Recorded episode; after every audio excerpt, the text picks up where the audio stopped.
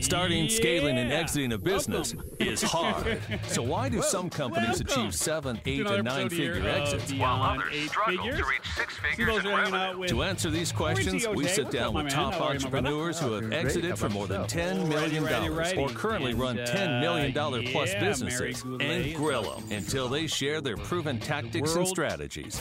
Welcome to Beyond 8 Figures. And we love her for it, and we miss her, and we will see her soon enough. Wade's got it under control in the studio, so to speak, and shaking his head, kind of thinking maybe under control, sort of, kind of.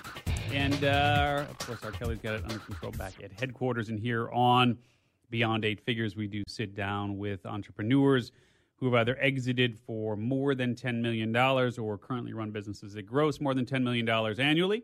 And we get to the bottom of exactly how they got to where they are. And in some cases, the stories are exactly as you'd expect them to be, but in most cases, they are absolutely not at all as you would expect them to be. And that's the beautiful thing about the entrepreneurial journey, is it never seems to really start in the exact same space, and it certainly never seems to end in the exact same place either. So super excited today, well, for a couple of reasons. Number one, we're wrapping up the calendar year here, and you know, we all try to have our goals and our objectives that we want to bring to fruition in that year. And one of my goals was to launch a new show this year, and so this is it. So we launched Beyond 8 Figures in 2018, and we've really had just an amazing group of guests on, from billionaires to people who have exited for billions of dollars to people who currently run businesses that generate,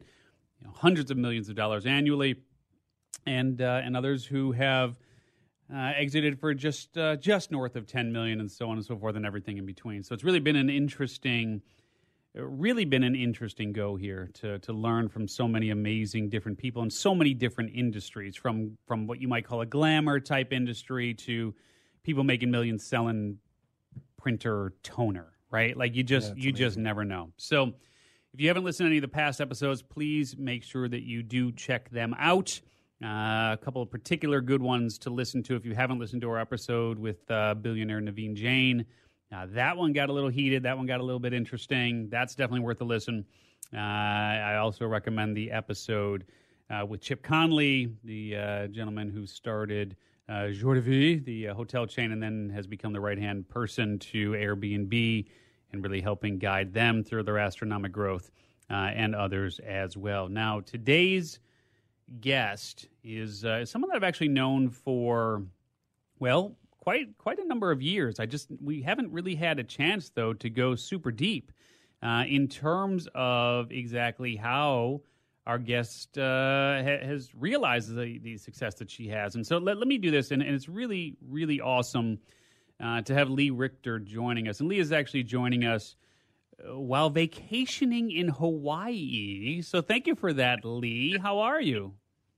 Aloha. I'm doing great, and aloha. Thank you for the invitation. I love joining you. Well, it's awesome having you here, and honestly, just knowing how many different things you've got going on, and knowing the fact that you're on vacation to boot, I mean, for you to carve out the time to be with us here today is just really, really appreciated. So thank you for that. So Lee Richter, let me just get this out of the way. And if you listen to the show, you know we like to get deep into the tools and the strategies and the shortcuts and the tactics and everything else that you leverage to build your businesses and exit from your businesses and so on. So you also know that we like to get into the nuts and bolts of how you've done that, and you also know that we like to gain clarification on exactly how you meet the criteria for the show. So have you exited from a business or multiple businesses for more than $10 million, or do you currently run a business that grosses more than $10 million annually, or both? It's actually both. It is both. And I had an exit of one business that I bought 16 years ago and 10x'd it, and that was in May. So oh, wow. That was my third exit, but my first one more than 8 figures. Wow, that's awesome. So let's run through and just, you know, it's really interesting to me to watch the entrepreneurial journey of those who have reached these sort of stratospheric heights. And no matter how you slice it, exiting a business for more than $10 million I mean, is no small feat. And as you said, you've exited from three businesses. The last one was the first one that you were able to reach eight figures. Just briefly, what were the first two exits? What were the businesses? And if you're able to share the exit amount, what were those? That is such a great question. I haven't talked about that in a while. The first one was I was working at Merrill Lynch as a stockbroker from 1984 to 1998. So I was with them for 14 years. Wow. But I took a year sabbatical. I made a lot of money in the market one year, and I decided to take a year sabbatical. I'd been training a lot of people on the floor, and I just decided to take that time. And I went to Key West, Florida, and Goldie Hawn was filming a movie there called Criss Cross. And it happened to be in the hotel that I was staying in.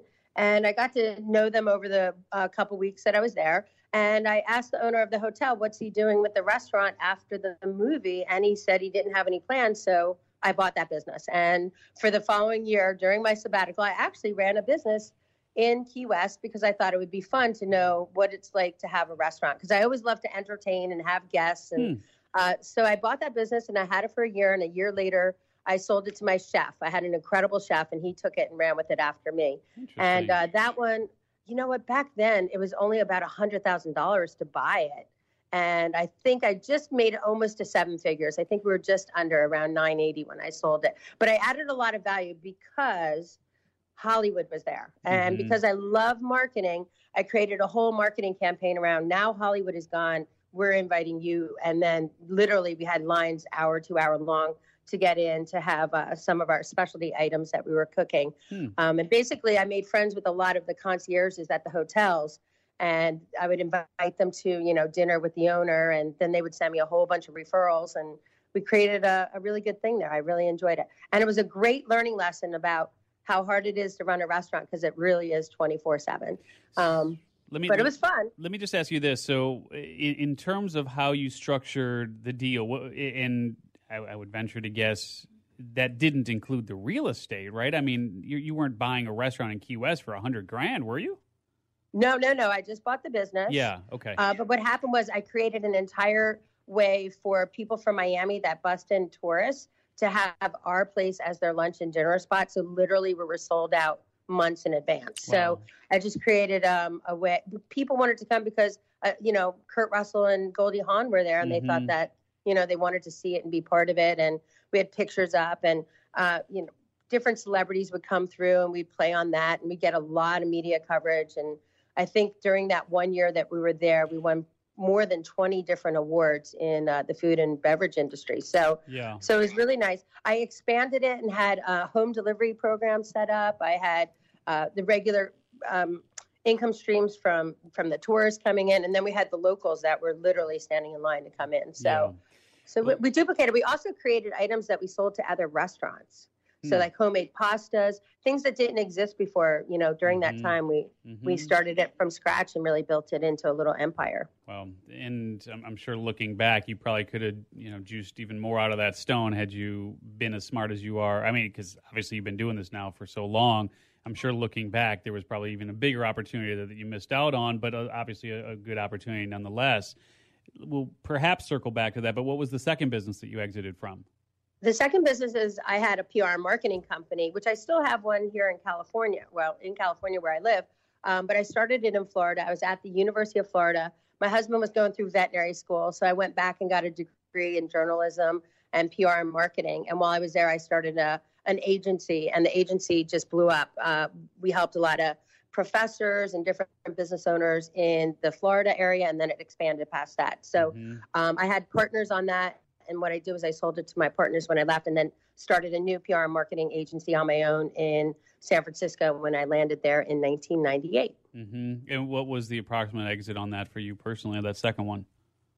That one was over a 5-year period because I still had to mentor them and be part of it. And I think it was just around $3 million when it was all said and done over that 5 years. So it went from nothing, just an idea, into creating something of value, but also teaching the next generations. We would hire a lot of people from University of Florida in the master degree programs and give them a position to land right after school and then train them and then launch them into other careers. Yeah, and perhaps we'll circle back on that one as well. But the most recent exit is the one that exceeded eight figures. What was that business? That one, because my husband is a veterinarian, when we got to California, I was still in the PR marketing world. My biggest client was Merrill Lynch. I had Bank of America, Stanford Research Institute, Autodesk. I was working on all these technology and customer-facing businesses. And my husband was is a veterinarian, and he was working emergency. And basically, about 3 years after we moved here, I was to California. I was in a near-fatal car accident, hit head-on, and only had a 7% chance to live after breaking 15 bones. And he nursed me back to health. It was almost a year before I could walk again. But while I was in the hospital, about month 4 or 5, I realized I was the big money earner, and he was the veterinarian contributing all of his skill and life force as a, contribution to the community, as it were. I think he was making about $70,000 a year working 14-hour shifts as a veterinarian. Wow. And while I was in the hospital and we were going through our life savings and things to, take care of me and make ends meet, because the Bay Area is expensive. Yeah. I made a comment to him that the only way that he's going to get ahead as a veterinarian and the only way that he's going to be able to practice medicine the way he wants is to have his own practice. And he mentioned to me, I never want to manage people. I just want to be a veterinarian. And then he also mentioned doing emergency, there was only about 3 practices in the whole Bay Area he would even want, because he could see inside how they do things. And there were 3 in complete alignment with him. Mm-hmm. And then fast forward a few months on 9/11, one of those veterinarians who owned a practice was in Australia. One of the practices Gary would want. He was in Australia and he got stuck there and he couldn't get home for a few weeks. And while he was there, he decided he wanted to stay. So when he came home, he put his practice up for sale. There were more than 20 veterinarians from around the country that bid on it. And my husband and I were at the Olympics in Salt Lake City. And I said, you know what? I think we should bid on that practice. And we did. We ended up getting it. He referred to my husband as the chosen one. Mm-hmm. And I helped him build that empire. So we bought it for $965,000. And we sold it for just north of $10 million plus another $2.5 million in stock in the new company, which is a $400 million company. So I think the second bite of the apple is going to be even better than the first, but that's just going to take a few years to realize. Mm-hmm. It's interesting. So if you guys aren't familiar, we have another show called Reinvention Radio. And we actually just had a guest come in studio to join us, Kelly Bagla, and we were talking about reinventing business legal life cycles. And she was saying, well, the fourth part of that business life cycle process there, of course, is the exit. And she was saying that she instructs all of her clients when they exit from a business to retain a piece of that business, whether it's in the new entity or in the old entity, whatever it is, but to retain a piece, just something, no matter how big or how small, but depending on what you can negotiate. And so that's really interesting. So it sounds like that's something that you condone as well. Absolutely. The buyer of our practice, actually, I have known for 16 years. And on our pathway, he had 2 practices and I had 1 and then launched a second one in the veterinary industry. And on that pathway, I came across the book Traction. I know Gino Wickman. He's in one of my mastermind groups. Mm-hmm. And in that book Traction, the buyer of our practice, his name is Sean. I had Sean read it and I read it. And when he read it, he took his 2 practices to now 200. When I read it, my husband said, no, I just want to be a small neighborhood practice. Mm-hmm. Oh, did that make me so mad? Because I wanted to build that empire. Mm-hmm. So my way of actually being part of the empire I wanted to build was joining in Sean in what they're doing right now. And like I said, they're on such a beautiful path that you're right.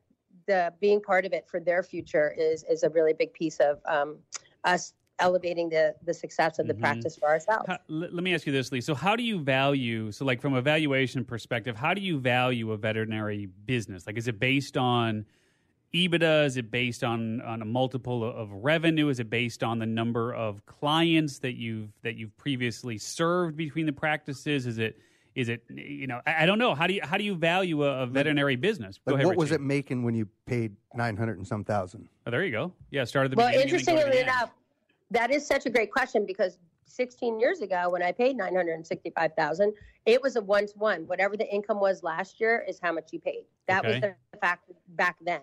Okay. Now it's a multiple of EBITDA. And in the veterinary industry, it's usually a 5 factor, but right now they're in a consolidation phase. We're in about the second of 3 years of consolidation. And since I know the industry and I watch the industry, I saw it hit this the beginning of the consolidation phase. And then I worked with some mentors in the dental industry and watched them go through it before me. Mm-hmm. And then I followed their methods and put it in mine. And so now you can get a little higher EBITDA than the regular 5-factor, but that's probably coming to an end in about 12 months and it'll go back. Mm-hmm. But you have to work very hard for that because there are a lot of hidden expenses in the veterinary hospital with cost and workers' comp and dog bites. And clients don't really realize, like, we're basically veterinarians are getting paid almost 10 to 20 cents on the dollar versus medical doctors because insurance companies are not involved. Mm-hmm. However, the veterinarian's doing the same exact job. Mm-hmm. Like when they're doing a delivery or a C-section or any of that, it's the same procedure. It's the same anesthesia.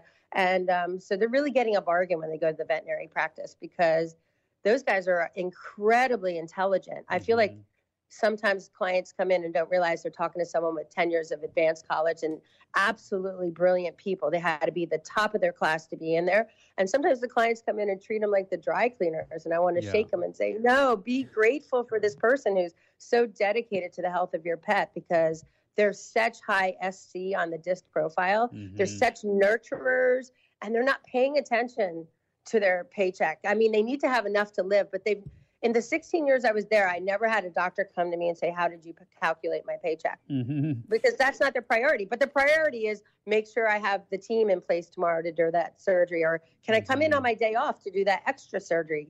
Like they're such dedicated individuals.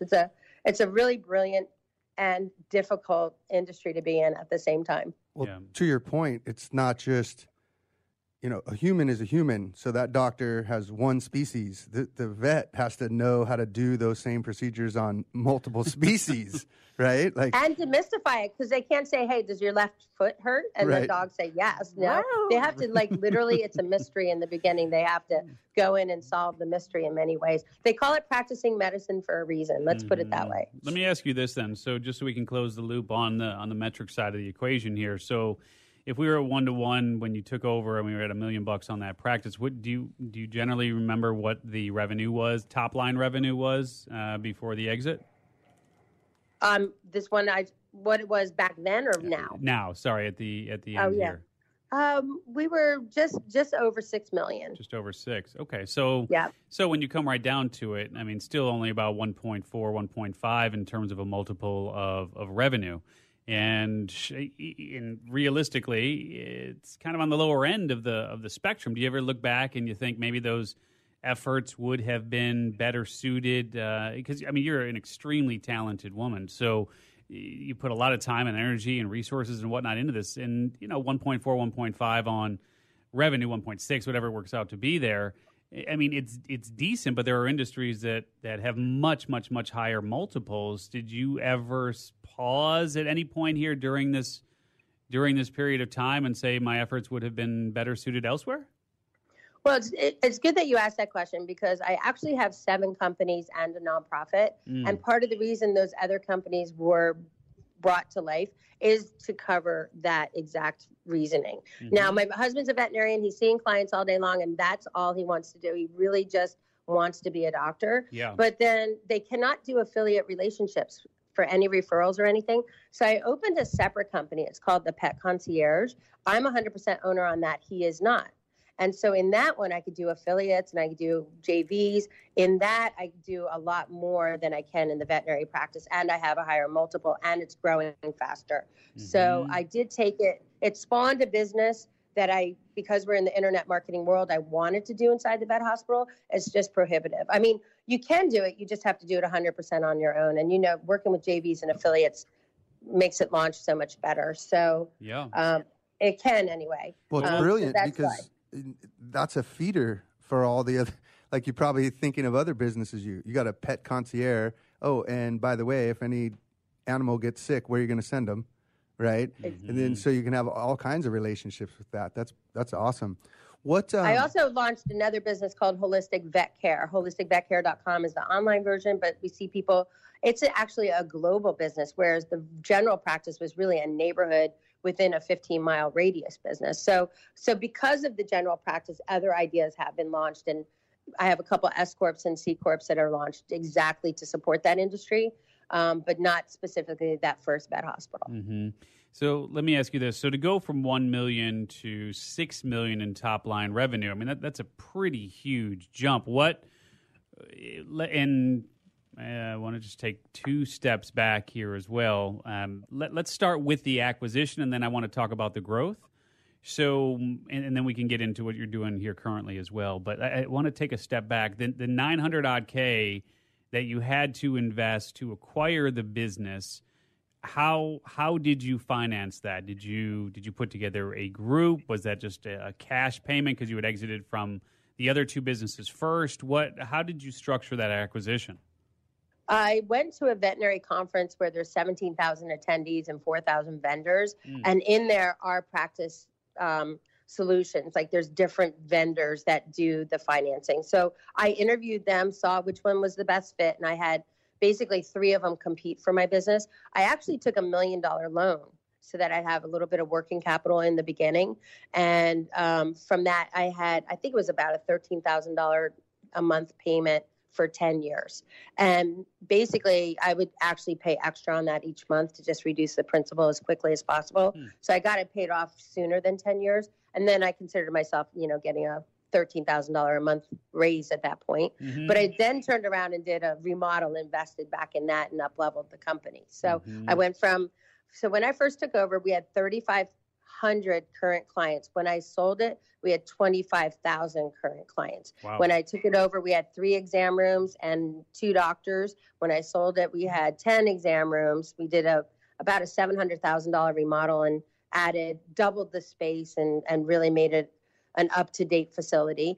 And then when I left, I guess there were about 4.5 doctors plus my husband, so 5.5, and he's still there 1 day a week. He goes in 1 day a week, and he still has continuity with the team and a client base over there, but mostly he's at his Holistic Vet Care. And originally we thought we were going to sell them both practices, but what I realized is where my husband is going in the future, he really needed Holistic Vet Care to be his home base to do that. So we ended up keeping that practice, and that is blossoming more than I ever imagined. It's already in the 7 figures, and it's a very different business model, though, because in a general practice, a doctor sees a client maybe 15 or 20 minutes, whereas in a holistic practice, they literally spend an hour with the client. Wow. So it's very, very much a business relationship and a medical relationship at the same time. Mm-hmm. So what are some of the key things? I mean, obviously you expanded, right? And that in and of itself gives you the opportunity to massively increase top line revenue. I mean, you just have the ability to see more patients, right? I mean, it's just a numbers game. Absolutely. At that point. But at the same token, being able to massively increase the number of clients is a whole. Just because you expand your facility doesn't mean that you're going to expand in a commensurate manner the total number of clients that come into that facility. So, and you're really a genius when it comes to PR and marketing. And I know this is really part of your strong suit, your superpower, whatever you want to call it there. What were some of the things that you did to 5X, 6X that business? Again, you've increased the facility, so you've increased the capacity, but that doesn't necessarily translate to more people coming in. So what were some of the things that you did from a marketing perspective or from a PR perspective to bring more attention to the practice and to get more people to come in and bring their animals? So I created a marketing team inside the organization. So my PR marketing company, I had a team specifically on the veterinary hospitals and in the veterinary industry. And one of the key moments was 2007, 8, 9, when we were having a crash around us, especially in Silicon Valley. Our business was thriving more than others. And even our vendors that go to many, many hospitals, like the drug reps and the cardiologists and radiologists that go to multiple hospitals, some of them go to up to 100 hospitals, they would come in and they'd be like, your business is so busy and all these other ones are like hollowed halls. What are you doing? And I started thinking about it. I'm like, what I'm doing is I'm consistently connecting with the community on a regular basis. So starting in 2001, I started doing marketing plans and saying, okay, we're going to have our nonprofit do this, and we're going to meet with the community here. We're going to apply for awards here. We're going to write a book and publish it. Like all these different things. We had 13 different tactics. Marketing is the umbrella, but then public relations, networking, event planning, all of those are different tactics. Mm-hmm. So we had 13 tactics, and what I would do and what I still continue to do.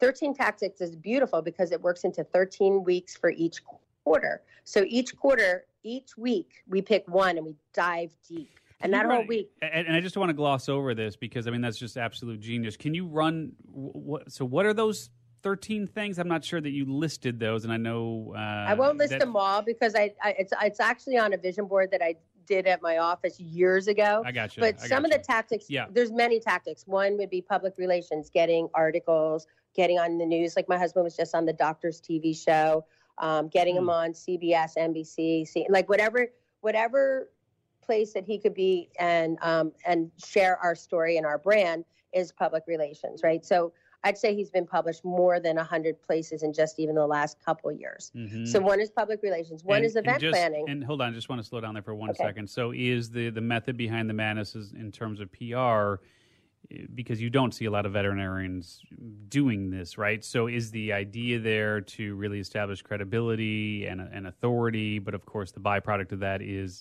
visibility, but is there... Is the thinking like, hey, let's really put your husband head and shoulders above the other vets because he'll be seen then as the expert, so to speak, in that niche. Is that the thinking behind it? 100%. Yeah. In about 4 years ago, the American Veterinary Medical Foundation had veterinarians nominate their peers for who's America's favorite veterinarian, right? And my husband made it in the short list in the top 10. Wow. And then when they did the top 10, they made it open to the public. But the American Veterinary Medical Foundation literally had a 20-page application that they had to fill out on all the reasons he should be in that short list. And when he filled it out, one of the things we realized at that point is he had won about 40 awards in the 10 years that he was there. He's now won more than 50 awards since then. Mm-hmm. But because of those awards, it established him in so many ways. And some were national awards, one or two were international awards. So what happened was each of those little things we were doing consistently were starting to create an entire profile for him. Mm-hmm. And he was elevating. So he did win America's Favorite Veterinarian. And then Hay House came and said, will you do a series of books for us? When Hay House did the first book and we launched it, on the cover is America's Favorite Veterinarian, Dr. Gary Richter. Oh, and then that got him on... the doctor's TV show. I got him on all these TV shows. So each little thing starts with an idea. And the first thing is we got awards in our local community, which in the Bay Area is 6 million people. In the city of Oakland is 500,000 people. And he won a Pillar Award, which they only give one a year. And that Pillar Award then put him front and center as like the best contributor in Oakland for that year. He was highlighted. He was invited to all these different meetings. So each one built on the next one. And the next one he won Best Veterinarian in Bay Area, then California, then in America. So he's just, but he is a fantastic vet. Like the thing is, you can drive people to the idea, but unless you can execute on it, it wouldn't work. Mm-hmm. The thing is, he is an amazing veterinarian. He does things differently than a lot of veterinarians because he integrates Eastern and Western. Yeah. And most veterinarians go to veterinary school and learn one way, where he's learned multiple ways and he integrates it. So I will tell you, the way I knew he was very successful is in 2007, 8, 9, I started seeing a lot of other veterinarians, and I started seeing that drug rep and the cardiologists and radiologists bringing their own pets to him. Oh, wow. And then I'm like, wow, they could go anywhere, and they're picking him. Mm-hmm. That really spoke volumes to me. And part of it is because he has a different approach. And when other doctors would run out of ideas, he would have additional ideas to try. And let me just tell you this, and I know it's a little bit of cart and horse here, but would you suggest that all entrepreneurs, in whatever way they can, should submit for awards in their own particular industry, because then you can use that as a PR campaign if they win that award, and then of course the PR campaign brings more visibility, which probably brings more awards, right? So it's a little bit of this, this ascending spiral, so to speak. And there's a few ways to do that. And by the way, when I coach people and I teach them how to like be a CEO of their own company, I'm working with two professors at Stanford right now. Mm-hmm. They're PhD professors. They're amazing. And they're coming to me saying, teach me how to be a CEO, because I know how to be a professor in the front of the room and I don't know how to run my business. And one of the things I teach them that is let's look for some ways that you can get some awards, garner some awards so it establishes you as the expert in your piece of the industry. Mm-hmm. I've won top 100 women business leaders in the Bay Area from the San Francisco Business Times for the last 8 years. Mm. You only win if you apply. Your accountant actually has to send in the numbers. So it's a validated, it's not a vote for popularity. But when you're on that list, when we go in that meeting of the top 100 women business leaders in the Bay Area, it's actually in all of the Bay Area. That's a 60-mile radius, 6 million people. When we go in that meeting, they say, you're the top 1% leaders, women leaders on the planet. And the reason I went to that is because I watched Laurel Langmeier get that award. And I'm like, well, if she got it, I could get it. She inspired me.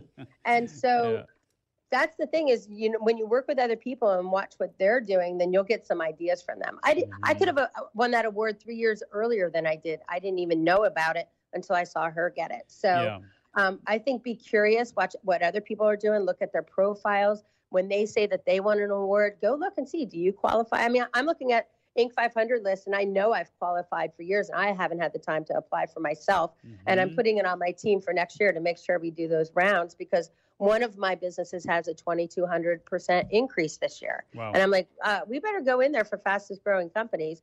And sometimes we get really busy. We can't even, you know, eat our own dog food, as it were. So I want to make sure that clients realize, yes, in the beginning of the year, when you do your business plan and your marketing plan, put those initiatives in per quarter of what you want to accomplish. So it seems like a little bit at a time and not overwhelming. Yeah. But public relations is a huge piece. I also teach people, make friends with your local media people, offer yourself as a resource. So the reason my husband gets on the local news so much is because they know when they call him, he's available to hop on the news with them. They literally will pop in with a camera in 15 minutes, and he has to be ready to go on camera. Mm-hmm. But because he's done it so much with them, they automatically call him now. But in the beginning, we had to offer ourselves as a resource, and they had to learn to trust us and build a relationship with us. And now we're at the top of the list. People from Sacramento came in, even during Trump's inauguration thing. They were in here doing interviews with him about pet stuff that got passed in the state of California. Mm. So I thought only one thing dominated all the headlines, but to think of it, there were other stories too. Mm-hmm. And luckily there were some feel-good stories about pets, and we were included. But we laughed about that, and the only reason it happened is because he built that relationship over years. Mm-hmm.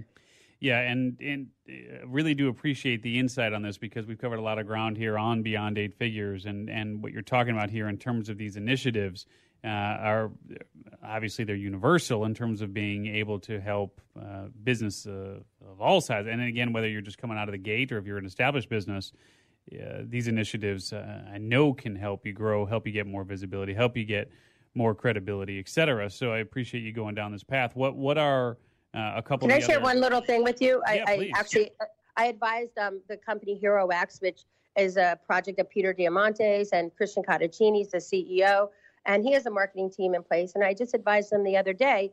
They're working with huge clients this year. They had Lockheed Martin and Boeing and Coca-Cola and the NFL. And I'm like, you had so many great clients this year. You need to do a news release just on a roundup on how you serve those clients. And they're like, wow, we never thought about that. But when they send that news release out, now they get universal coverage. This is a universal, you know, a global company, and they get to put all of those names on their news release as accomplishments for the year. Mm-hmm. Now, when they do that roundup, anyone who's Googling for any of those other companies can also find out what they're doing, and they might never have known about HeroX any other way. Mm. So you want to look at ways that you can be creative and even highlight your successes and get the news out, and not only get it out to the world, but then put it in a newsroom on your website. So when someone's looking up your information, they can also see the milestones you've reached along the way. Mm-hmm.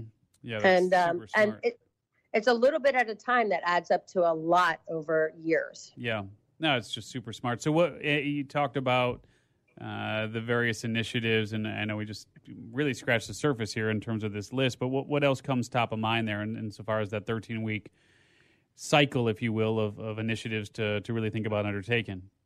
Well, when I was first starting with the veterinary hospital, what I wanted to do was connect with the community more and let them know we're real people. It's not just go in, see the doctor, and leave. So I launched a nonprofit called the Pet and Wildlife Fund, and in that we created a contest called the Pet Mayor. So it was the Pet Mayor of Montclair, and every year we would for about 12 weeks, we would set up a booth at the, I actually brought the farmers market into Montclair with a group of people. Mm. And what I did was I created a booth for nonprofits to work. And so we would use that booth and we would set it up and we would connect with the community in person. So on Sundays during the farmers market, I would have the doctors and some of the team members come out. We would talk about the Pet Mayor. We would talk about things we do in the community. We'd raise money for pets and wildlife in need. But the thing is, the community got to meet the doctors eye to eye and actually just ask them questions on the street and have a conversation. And what happened was they then became more proud of saying, that's my veterinarian. Or they said, I never get to talk to my veterinarian like this. Maybe I should come see you. Mm-hmm. And that's how we started going from 3,500 clients to 5,000 to 10,000. And, you know, when we hit that 20,000 mark, we were bursting at the seams. We're like, we need a lot more team to help us. And it's not always easy to find that high quality doctor to come work with you. So it was a process over time, but we let the demand from the clients lead the process. Mm-hmm. So the more the clients showed up, the more we showed up for them. Mm-hmm. And because we became real people to them and they had access to it, so many stories were told to me, even today, about those Pet Mayor contests, which I did for 10 years. So many people are asking me to do them again now because they had so much fun with it. The kids were part of it. Every vote is $1. So the donations went in and they got a little I voted sticker. But It's all about connection. So what we did was we gave them access. And what I'm just going to say here is really interesting from the standpoint of creativity. I mean, what you bring to the table here in terms of just as we sit here as entrepreneurs, there's so many things that we forget about insofar as just some really simple things that can be done that require some degree of creativity but can have massive benefits. And I mean, this is one of these, it's a great initiative because it doesn't really cost you anything out of pocket, right? To do this sort of thing and go into the community and create that sort of bond and that connection. Exactly. And on top of it, from that became products because other cities started seeing what we were doing and they would call me and ask me to license our process. Hmm. So now a group in Alaska called, a group in North Carolina. I'm like, how are these guys even finding us? Some of this is before the internet, before we can do online voting and donations. Since then, we can do that. But in the beginning, it was just word of mouth. Mm-hmm. And it's amazing how, by the way, Jerry Brown came and voted. He was the Oakland mayor at the time. He's now, the governor on his way out. But we also had our mayor of Oakland would come in. We would lead the parade for Halloween and have the Pet Mayor in the front car in a convertible. Mm-hmm. I mean, people loved it. I mean, we made photo books as awards for the winners. Every one of them got titles. Like, we did have a lot of creativity with it. It was a lot of fun. Mm-hmm. But it was all around connecting with the community and giving them an opportunity to be heart-to-heart with us outside the office. Yeah. We've done wine and cheese events. We've done Thursday night open houses. And those things are nice where people can come visit. We even had one that Oakland Magazine sponsored, and more than 2,000 people came. But they couldn't really be like heart-to-heart with the doctor outside the practice there because We're still in the practice. So this was a way for them to meet them in public. And it is rare because You can go to farmers markets and you can go to all different festivals, and very rarely will you see a doctor, a dentist, or a veterinarian there. Yeah. And super interesting. I mean, just the whole idea of doing a live event in a traditional bricks-and-mortar business, I mean, it may cross some folks' minds, but probably not everyone's. And even in terms of translating this to having some sort of live physical presence when you have an online business is probably even more important. Not just that, don't forget, we also got awards for that. The city of Oakland gave us an award for the best nonprofit event. We got awards from Oakland Magazine because we were nominated for things we did for pets and wildlife. So it opened a whole nother way to have conversations. And people were like, wow, my vet actually gives back to the community. We were the only veterinary hospital in the East Bay, which is over 1 million people in the whole East Bay, that did pets and wildlife for free that were in need. So we created this fund so that if somebody found a baby squirrel or, we had a little fox in there, we had a baby deer in there, all of those things would come through. It still costs time and money to take care of them. And what we did was we allowed the Pet and Wildlife Fund to offset those costs. But then also wherever they went next, we can help with that transition. Mm-hmm. A lot of times they were re-released back, and sometimes they had to go to other care facilities. But it gave a pathway for us to help pets and wildlife in need. And when I would go out and do events and speak and things, A lot of times people will come up to me and say, oh, I know your vet hospital, and it's because I found a baby squirrel and I brought it in, or I found a baby bird and I brought it in, and I had something I could do with it, and I felt like I was doing something. Mm-hmm. And so we let, but there was one other piece that came out of it that I didn't expect. It was the favorite thing for the veterinarians, because guess what? The veterinarians really are not money motivated. They are very much medicine, do the right thing motivated. So all of a sudden they got some of these clients, as in patients, that didn't come with owners asking how much does that cost. And they got to just be great doctors. So then it became a differentiator for us, for the doctors, because they loved their job more because they were doing something valuable and they could do it and just be great doctors. Some of them would come in on their day off to practice and do things to help those pets and wildlife in need just because of their big heart. Yeah.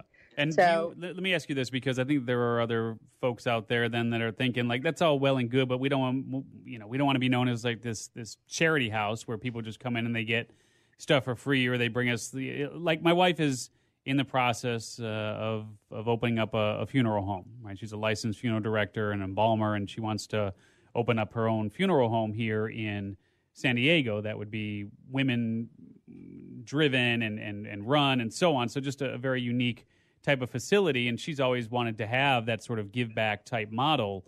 So, people who want to be able to be well served, even though they may not have the means to be well served in that last rite of passage, so to speak. So how do you, how can you do that give back without then being seen as this charitable type place that, people are just going to come for the freebies? You know what I'm saying?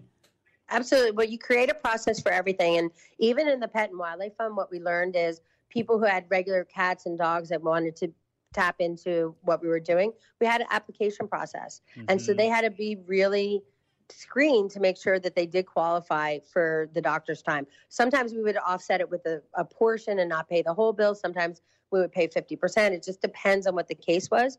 And then with the doctors, I also had to have the same thing that, they approved the application and said, yes, this is something I do want to do.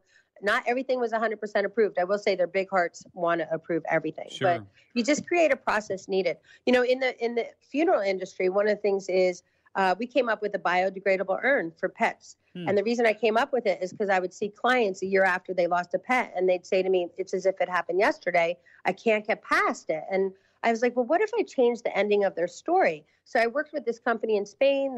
We came up with a biodegradable urn. So when pets pass away, you put the ashes in it, plant it, and it grows a tree. Mm-hmm. Now they can change the ending of the story because they're recycled, right? Now they can go visit their tree. Now they can have their new dog go visit the tree with them. Mm-hmm. So it was really wonderful. It was Shark Tank invited us on. We were on PBS. They had a 30-minute show about it. Mm-hmm. The company's phenomenal because what they're saying is, let's build forests instead of graveyards. Yeah. And people love it. And it's amazing. Like even now people come up to me and say, oh my God, I love my biodegradable urn. Like my mom's growing in it. My puppy's growing in it because they make it for people and for pets. And what it was thinking about the client problem, thinking about the challenge you're having, and how can I create a solution for them that helps them get through that problem? So I think even in your wife's case or anyone else's case, even with the Pet and Wildlife Fund, I'm not focusing 100% of my efforts there, but what I'm doing is creating a piece of it that addresses their problem, and sometimes that piece can grow bigger than you ever imagined. It can even grow bigger than the first part of the company, because if you're solving the problem and you're making them feel good about how you're solving the problem with them, then they're going to be not only a client of yours, they're going to send their friends to you, they're going to want the whole world to know about it. So even the Pet Mayor, we only thought we were going to do that 1 year. Yeah. And one of the radio stations called 107 The Bone said, hey, we want to do a story about it. And they came out and did a live radio show. And because of that, it blossomed more. And then more people knew about it. And I didn't even go to the radio station. They came to me because they heard of it. And then it kept building on each other. It was just those little micro movements that turned into bigger movements. Yeah. I call it, building momentum, a moment. Moment stacking creates momentum. So by creating those moments, it then created momentum on its own. Mm-hmm. I didn't have to force it. And people pulled it through.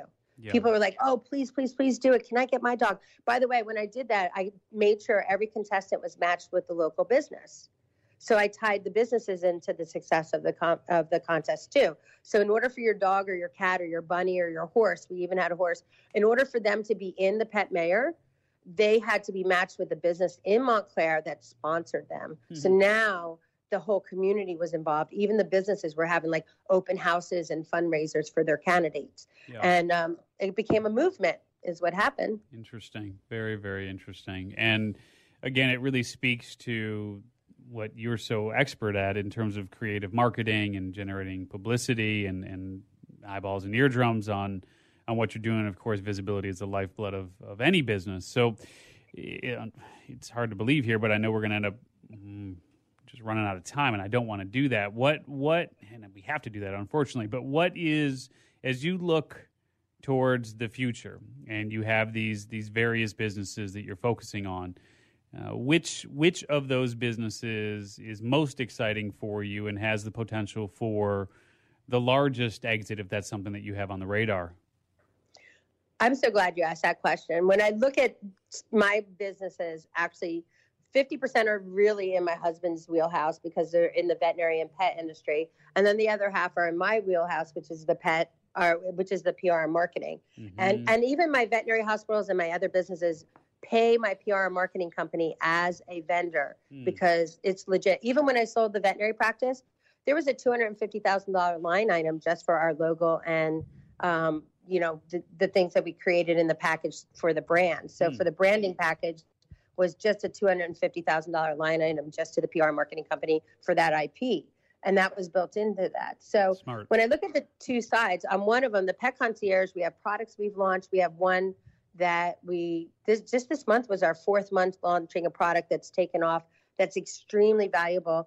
It's called NutriThrive, and we sold 90,000 units this past month, and Wow. It was only our fourth month. Our third month, we sold 30,000 units, so it's really a lot of word of mouth, and people are validating how well it works, and we've tested it for a year, so we know it works really well, and we're coming out with 4 more products next year. So I think the Pet Concierge is headed for the 9-figure range, actually. It's just doing very, very well, and we're adding a lot of value to the community based on Gary's expertise and him coming up with unique things that can help pets. Mm-hmm. And then on the PR marketing side, I have several pieces, but one of them is the Event Planners Association. Event planning is one of those tactics.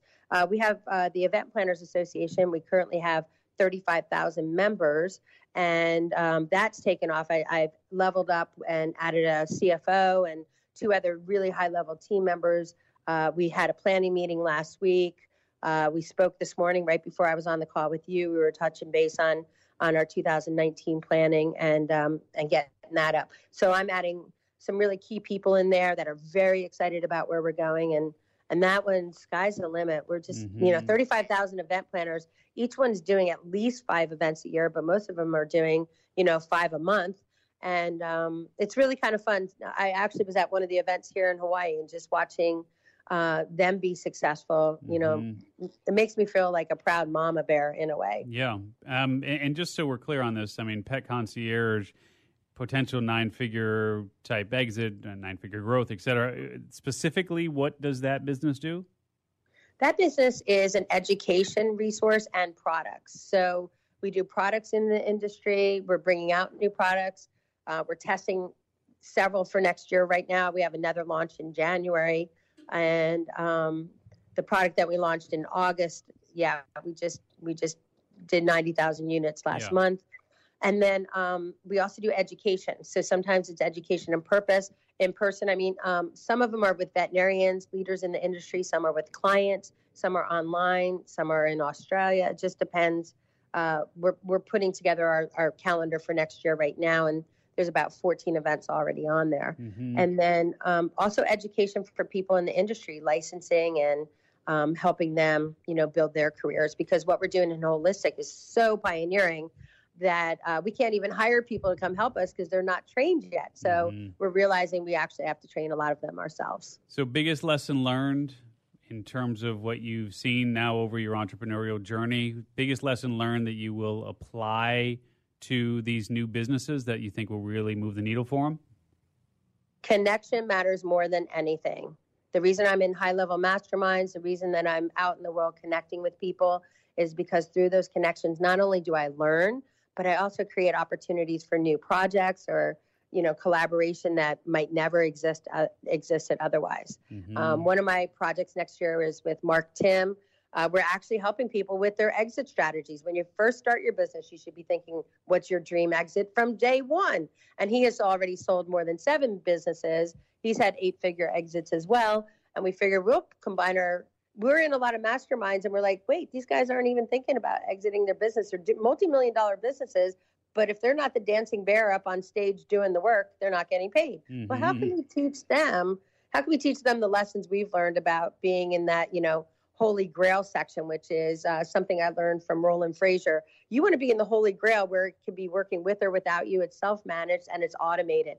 And the more you can get to that and not be just the dancing bear, the better off you are. Mm-hmm. And when we look at a lot of internet marketers, if they're on stage and they're selling from stage, they're the dancing bear and they're doing great. But the minute they're in Hawaii, they're not earning anything. Yep. So how can we help them, you know, learn from both Mark and I and really set their business up for success, even if they're not included? Yeah, for sure. Sounds like we've got some future guests who are going to be joining us there on Beyond 8 Figures. So we'll take as many intros as you want to send over, Lee. You got it. We appreciate you got it. That. My pleasure. But let's, and just kind of closing out here, what still kind of scares you to death? What's the big struggle that keeps you up at night? Let's bring it back to making you a little more relatable here. I mean, you've had all these big successes and so on, which is awesome, but let's make it a little more, shall we say, tangible for the average mere mortal here who may still be struggling. What do you still struggle with? What keeps you up at night?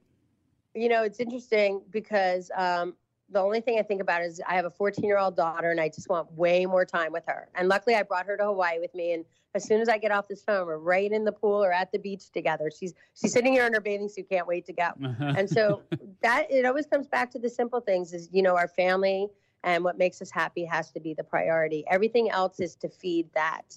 And what I've learned along the way is time is our number one resource and you can't get it back. So make sure you use it wisely mm-hmm. and use it towards the things that make you happier. And when you're not happy, stop doing that. You know, that's it. Yeah. Yeah. Really, really sage advice. If people want more information on you or on the various entities, I mean, I know you've got a lot of spinning plates there going on. Where should folks go? What should they do? How do they connect with you? How can they learn from you? Well, go ask Lee. It's Lee, Goasklee. Goasklee.com is my main hub for me personally. And I do have some spinning plates, but I will say every one of the companies has a direct leader. So they have someone else that's the leader. It's not me. I'm supporting them. I'm working for them and I'm helping them be successful. So it's not me doing everything. It's me empowering the team.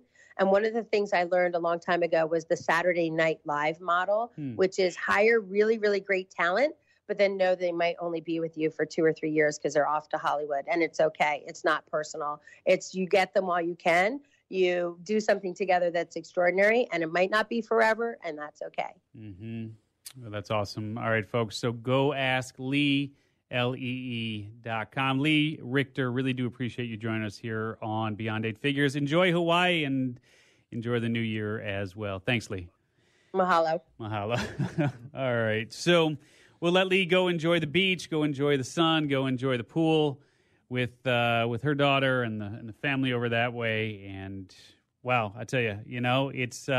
We've covered a lot of ground here on Beyond 8 Figures, Richie, but this is, I mean, I think a lot of the creative elements of what Lee brings to the table with her PR and her marketing background and so on and so forth, I mean, obviously is not ground that we haven't covered in quite this way. What kind of stands out for you?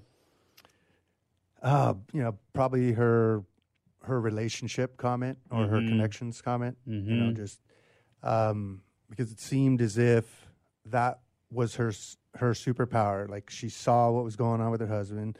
She sees this thing like, well, they're pets and they other pet owners and they probably have referrals, but they can't do it. Okay, mm-hmm. I'm going to go spin off this other pet concierge. Yeah. And now I can build my husband's business mm-hmm. while I'm building this other business. Yeah. It's awesome.